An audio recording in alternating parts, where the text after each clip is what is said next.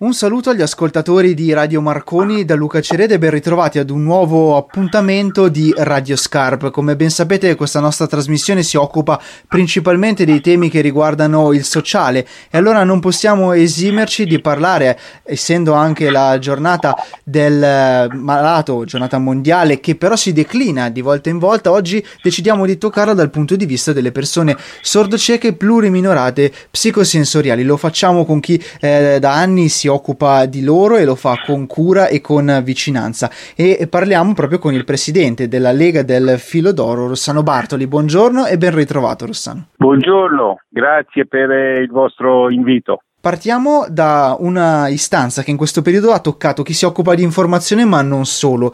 Eh, con il coronavirus si è spesso parlato di numeri, dimenticandosi un po' spesso delle persone.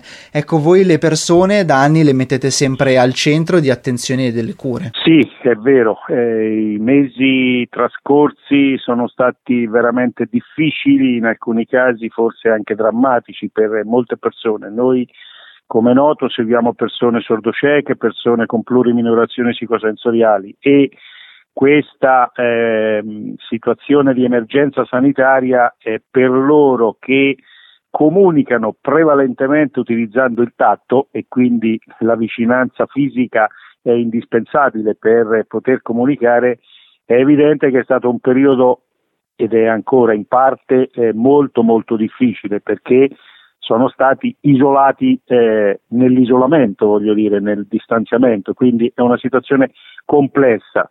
Anche la Lega del Filodoro eh, nelle sue attività, nei vari centri che gestisce in varie regioni italiane ha dovuto ridurre l'attività, per esempio i centri diurni, per esempio i servizi territoriali, eccetera, alcuni ricoveri al centro diagnostico, per cui molto del del problema è stato eh, posto sulle spalle eh, delle famiglie che insieme ai loro figli e ai loro congiunti hanno vissuto veramente eh, situazioni complesse. Durante il periodo del coronavirus queste persone hanno rischiato di essere isolate tra gli isolati. Come si è riusciti a far fronte anche a tutta quella necessità di dispositivi e di disposizioni per prevenire il coronavirus? Poi piano piano la cosa si è ripresa, si sta riprendendo, seppure oggi ci sono delle difficoltà, ma All'inizio noi abbiamo avuto problemi anche con semplicemente acquisire i dispositivi di protezione individuale, quindi una situazione che di fatto bloccava eh, qualsiasi attività.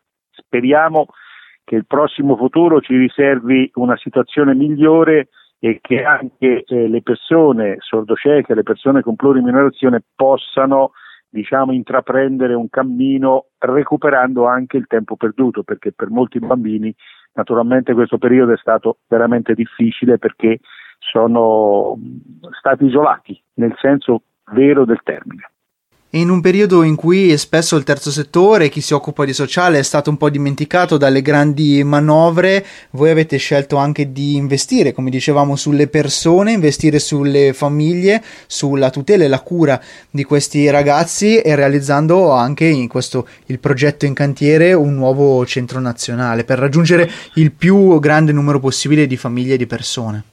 Sì, questo è un impegno che ci siamo assunti ormai qualche anno fa eh, il primo lotto del nuovo centro nazionale è stato è terminato ed è funzionante ormai da un paio d'anni. Stiamo lavorando e ci auguriamo, eh, se tutto procede secondo programma, di riuscire a terminare i lavori entro l'estate del prossimo anno. Perché è importante questo centro? Perché è un luogo eh, pensato proprio per accogliere le persone che hanno problematiche a livello di vista, di udito ed altre problematiche è un luogo dove noi eh, possiamo fare le diagnosi, quindi dei ricoveri brevi per fare una valutazione iniziale, per svolgere degli interventi programmati di alcune settimane da ripetersi periodicamente e sia la diagnosi che gli interventi di breve durata sono svolti ospitando anche le famiglie. Il valore dell'intervento, il valore anche della vicinanza umana e della passione. Io eh, ringrazio Rossano Bartoli, presidente della Lega del Filodoro, per averci ricordato come questa attenzione non vada soltanto destinata a queste persone, a questi ragazzi e alle loro famiglie durante la giornata mondiale del malato o nelle vicinanze, ma tutto l'anno con costanza. Da Luca Cerede è tutto, appuntamento alla prossima storia di Scarp.